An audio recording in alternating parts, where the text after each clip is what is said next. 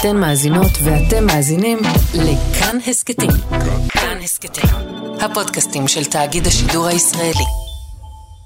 אז מסתובב סקר במשרד החינוך שהם לא רצו לתת לנו, הם לא רצו לתת לנו לראות אותו.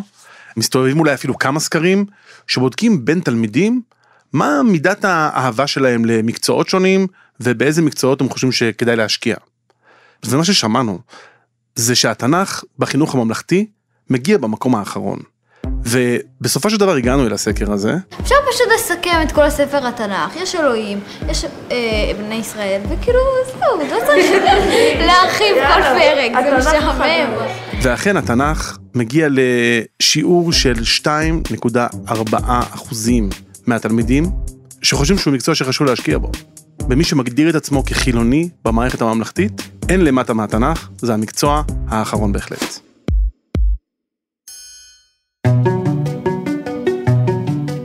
היי, אתם מאזינים לעוד יום, אני עקיבא נוביק, והיום אנחנו מדברים איתך, יאיר רטינגר, על סדרה חדשה שתעלה החל מהערב במהדורה המרכזית, חדשות הערב, בעקבות המקצוע השנוא ביותר. איך עלה הרעיון? הרעיון עלה בעקבות שיחה עם עורכת וידאו אצלנו, שסיפרה לי על הילדים שלה, ששניהם לומדים בתיכון ושניהם ממש ממש שונאים תנ"ך, ושהדבר היחיד שהם יודעים על תנ"ך מגיע מסדרת הטלוויזיה בכאן 11 צריך להגיד, היהודים באים. שאתה אומר לא תישא את שם אדוני לשווא. אז לא הרגע אמרת את השם שלו? לא, אדוני זה לא השם שלו. אז איך קוראים לו? קוראים לו אדוני. אז כן קוראים לו אדוני. לא, זה לא השם שלו אדוני. השם שלו מתחיל בי' ונגמר ב...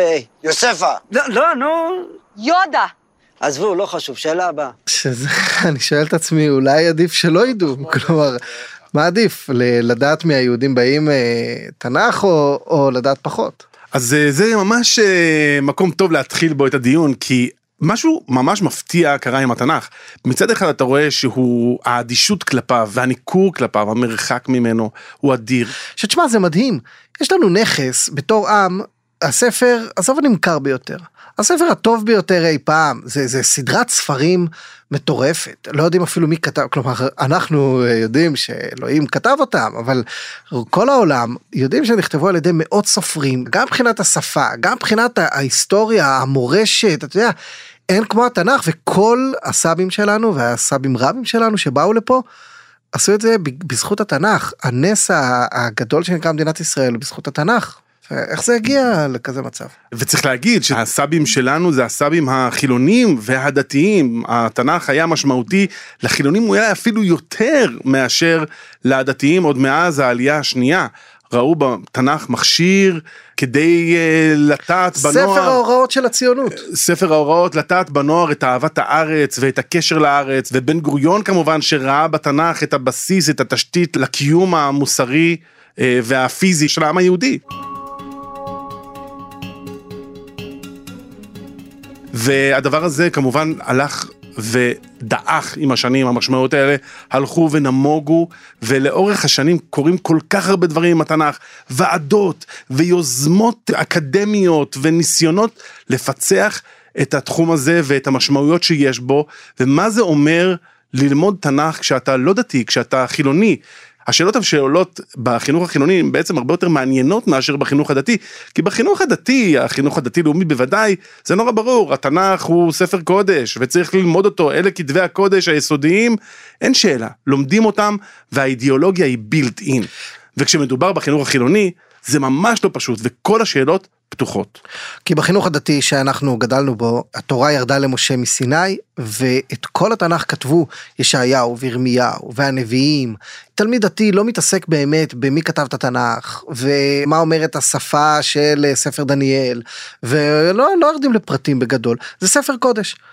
הבעיה אולי מתחילה כשזה לא ספר קודש. ואז אם בני אדם כמוני כמוך כתבו את התנ"ך, ואם אתה יודע זה כמו אני, אני נרעד לומר את זה, אבל זה, אם זה כמו כתבות פוליטיות של התקופה ההיא, למשל דוד המלך וכל גיבורי התנ"ך שתכף ניגע בהם, אז אם אתה קורא את סיכום הכתבות הפוליטיות של אותה תקופה, אז אולי אתה פחות מתחבר. נכון, ואז נשאלת השאלה, מה זה כן? זה ספר מיתוסים, יש בזה קדושה או אין בזה קדושה, ואתה יודע, והייתה ועדה מאוד מפורסמת בשנות ה-90, שנקראה ועדת שינר, והוועדה הזאת ניסתה לפצח את כל הנושא של לימודי יהדות בבתי הספר החילוניים, ושם אתה רואה, זה, זה דוח מאוד מאוד מורכב ועשיר, אבל אפשר לה, לראות מבין השורות שהתנ"ך אמור לחזק את הזהות החילונית של התלמיד החילוני, או התלמיד הלא דתי בחינוך הממלכתי. אבל מה קרה מאז שנות התשעים? החינוך הממלכתי נהיה, אני חושב, מאוד מאוד מגוון.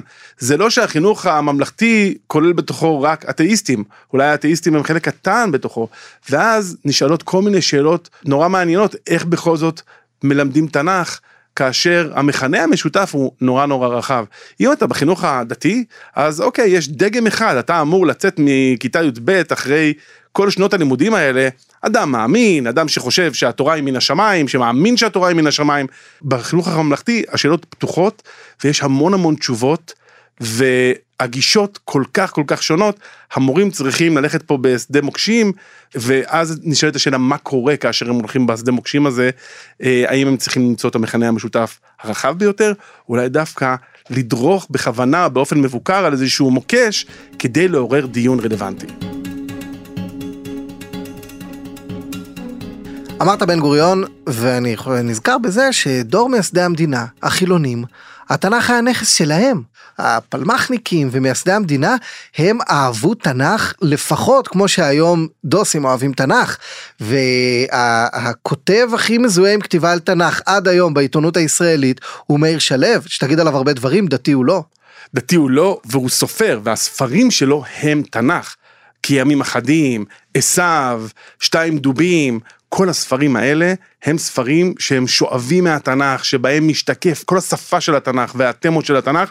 גם אבא שלו, יצחק שלו, המשורר, הוא היה איש תנ"ך, מורה לתנ"ך, מתמודד בחידון התנ"ך הראשון ב-1958, ומאיר שלו הוא לגמרי דור התנ"ך, והוא אמר לנו בעצב, אנחנו במלחמת מאסף על התנ"ך. ההרגשה שלי הייתה שמשרד החינוך שם לו למטרה להמאיס את התנ"ך על התלמידים, לגרום לכך שהם יגמרו את כיתה י"ב ולא יפתחו יותר את הספר הזה.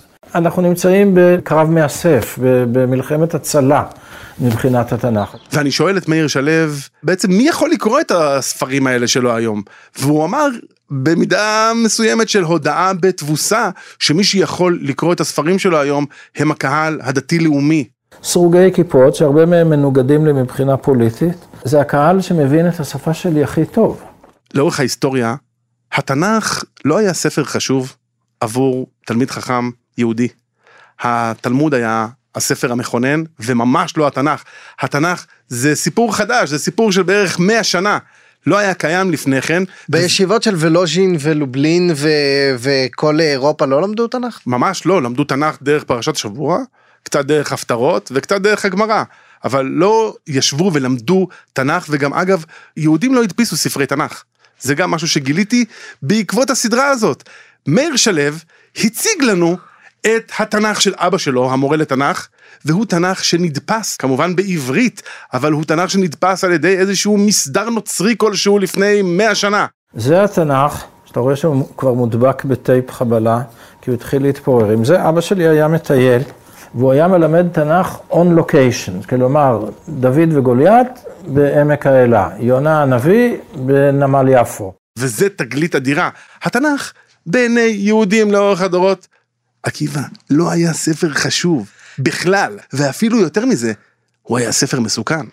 למה מסוכן? מכיוון שבתנ"ך יש הרבה מאוד תכנים מסוכנים, תכנים uh, מיניים, תכנים של כפירה, תכנים של מרד, תכנים של תככים ומלחמות, ולאורך הגלות נכתב על זה המון, היהודים ברחו מהתנ"ך, או לא רצו להתמודד איתו כפי שהוא, אם התמודדו אותו, הרבה פעמים זה היה דרך פרשנים, וגם כאן זה מביא אותנו בעצם לישראל 2021.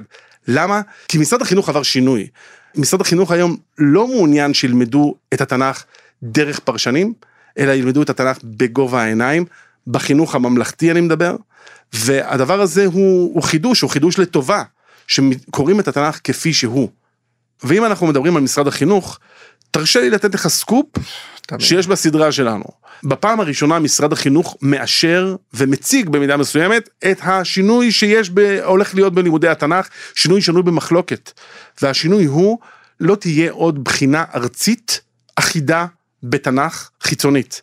הרבה יותר אחריות תהיה על מורים ועל בתי ספר. כל מורה יעשה איזו בגרות שהוא רוצה בתנ"ך? לא בדיוק ככה, יהיה מרכיב שהוא חיצוני ומדיד כלפי חוץ, ויהיה מרכיב פנימי, והמורים יהיה להם חופש לבחור גם חומר לתנ"ך, החומר לא יהיה אחיד כמו שהוא במשך בעצם מאז קום המדינה. כל מורה יוכל לבחור במידה מסוימת את הפרקים שילמדו, שיעורי התנ"ך יהיו מופרטים, כל מורה יוכל להתאים את החומר, או לפחות חלק מהחומר, לתלמידים שלו.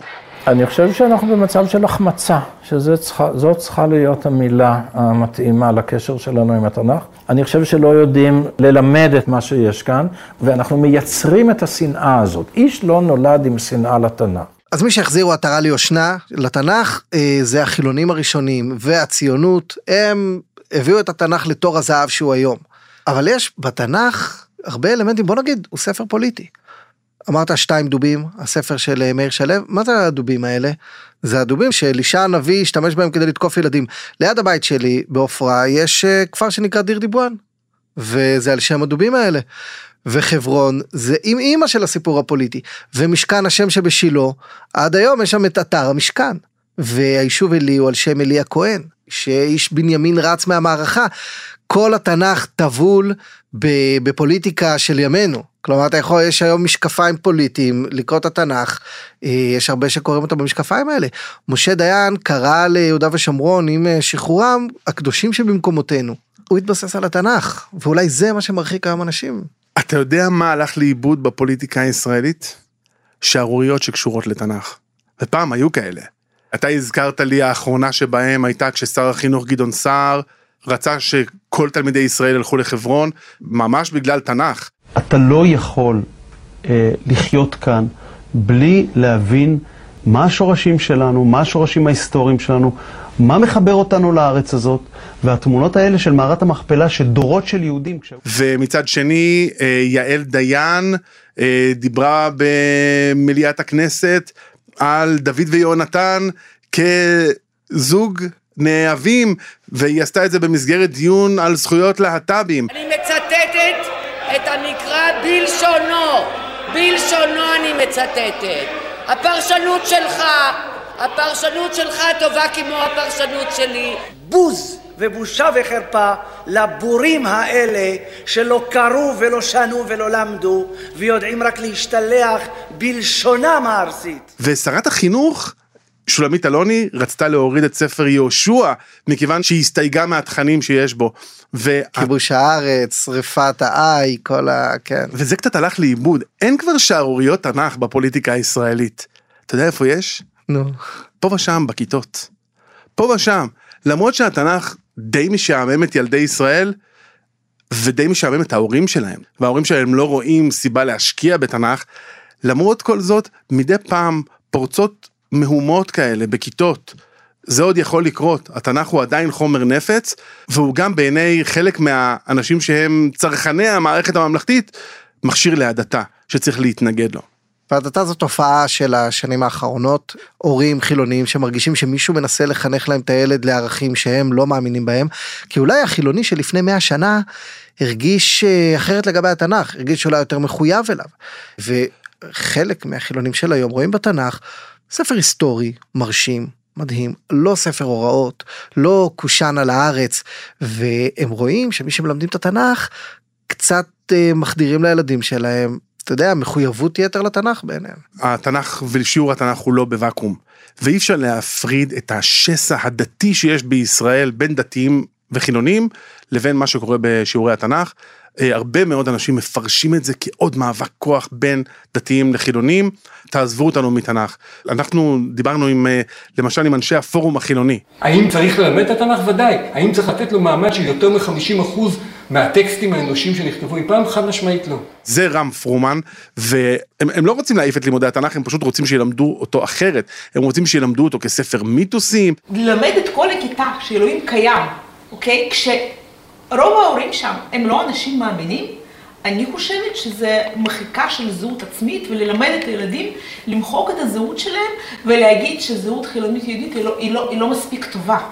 היהדות האמיתית היא אמונית. בכיתה ב' מקבלים את התורה.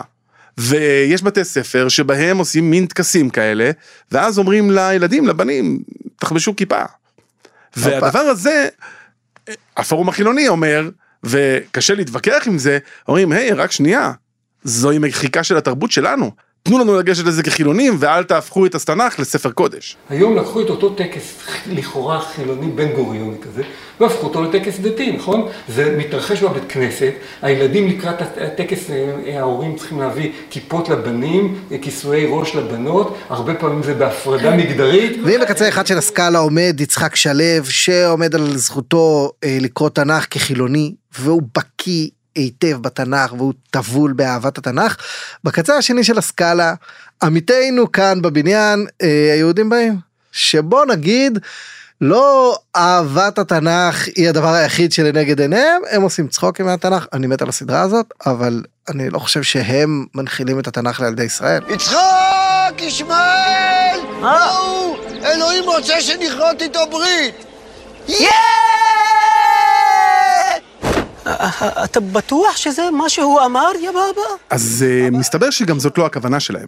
הם לא רוצים להאהיב את התנ"ך על ילדי ישראל, אבל בקרב הרבה מאוד בני נוער, הסדרה הזאת הפכה להיות חלון אל התנ"ך, וזו התפתחות מפתיעה, כי הרי הם לא בדיוק התכוונו לעשות כאן איזה משהו חינוכי, וצריך להזכיר שהייתה שערורייה לפני שנה, כאשר שר החינוך גלנט הורה למשרד החינוך להוריד מאתר המשרד ארבעה סרטונים של יהודים באים. כן, אני קורא פה לפי כתבה, המערכונים עסקו באליהו הנביא. או, אליהו, אלישע, כמה טוב לראות אתכם. בלי חנופה זולה, איזבל. אנחנו יודעים מה עשית, איזבל. ביונה הנביא.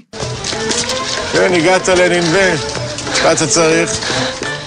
יש לי מסר מאלוהים. אוקיי, מה המסר? הוא אומר שעלתה רעתכם לפניו. כן, אני יודע. באיוב? אלוהים עובד בנוסחה מאוד פשוטה. צדיק וטוב לו, רשע ורע לו. ואם הוא עשה לך את הדברים האלה, אז כנראה שאתה באמת זבל של בן אדם. אתם צודקים, אני זבל. אחרת אלוהים לא היה עושה לי דבר כזה. ובדוד המלך. מה זה הדבר הזה שעליך? אה, זה? זו אבישג השונמית. אבישג השונמית? כן, אני קורא לה אבישג הקרבולית, קיבלתי את זה שי לחג. גרנט הסיר את כל הסרטונים של היהודים באים, לא בהכרח עם קשר לתוכן שלהם, אלא פשוט הוא הבין שהיהודים באים הם נזק פוליטי מאוד גדול, והוא רצה להתנער מהם. אבל הסיפור הזה, אני חושב, בעיקר מראה את הכוח של יהודים באים בתקופה שלנו להנגיש סיפורי תנ"ך. ומספרת נטלי מרקוס, היוצרת של יהודים באים, על תלונה שכיחה בקרב מורים לתנ"ך. זה למה אתם עושים את זה דיבור כל כך גס. למה כאילו, יש גסויות? מערכונים שאנחנו לא יכולים להראות כי הם נורא גסים. אז אני אומרת להם, תשמעו, אני לא יודעת איך לספר לכם את זה, אבל אני לא עושה תוכנית מערכונים למערכת החינוך, אני עושה תוכנית מערכונים ליוטיוב ולפריים טיים אה, כאן 11. אז היא אומרת, לא, זאת לא המטרה שלנו, אנחנו לא מצוות ההוראה, אה, אנחנו סטיריקנים. מעולם לא הוכשרנו כמורים לתנ"ך, אנחנו בסך הכל רוצים לעשות דחקות ו- וסאטירה על תנ"ך, תעשו מה שאתם רוצים עם זה.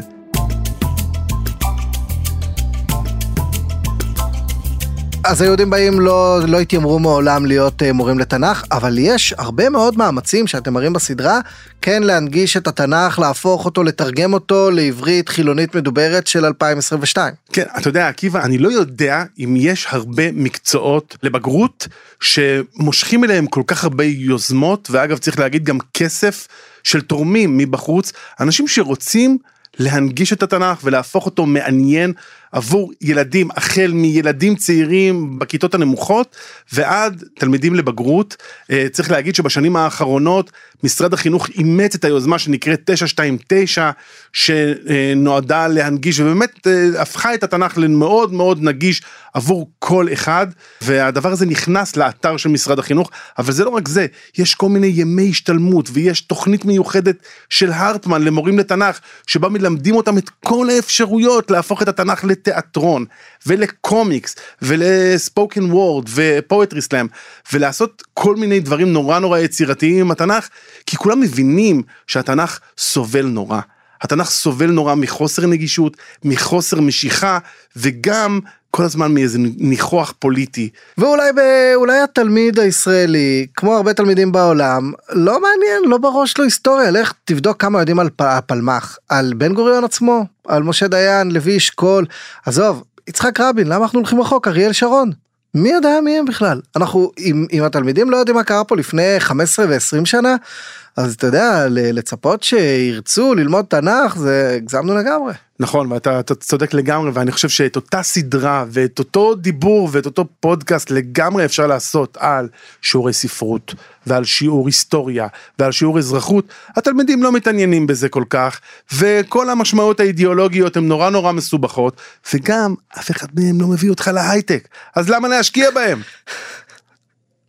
אז בסופו של דבר התנ"ך נשאר קצת מיותם והמון המון כוונות טובות נכנסות בו אבל בסופו של דבר הוא עדיין אחרון אה, בסדר היום של התלמידים הישראלים.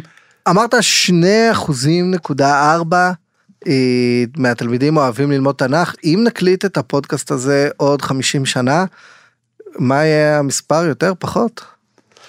אני חושב שפחות ומצד שני אני חושב שהתנ"ך הולך להיות כאן.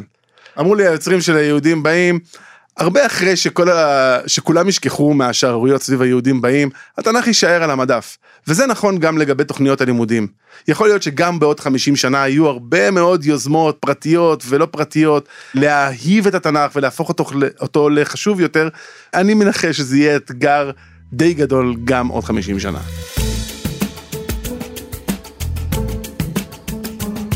החל מהיום אה, בחדשות הערב, הסדרה, איך קוראים לה?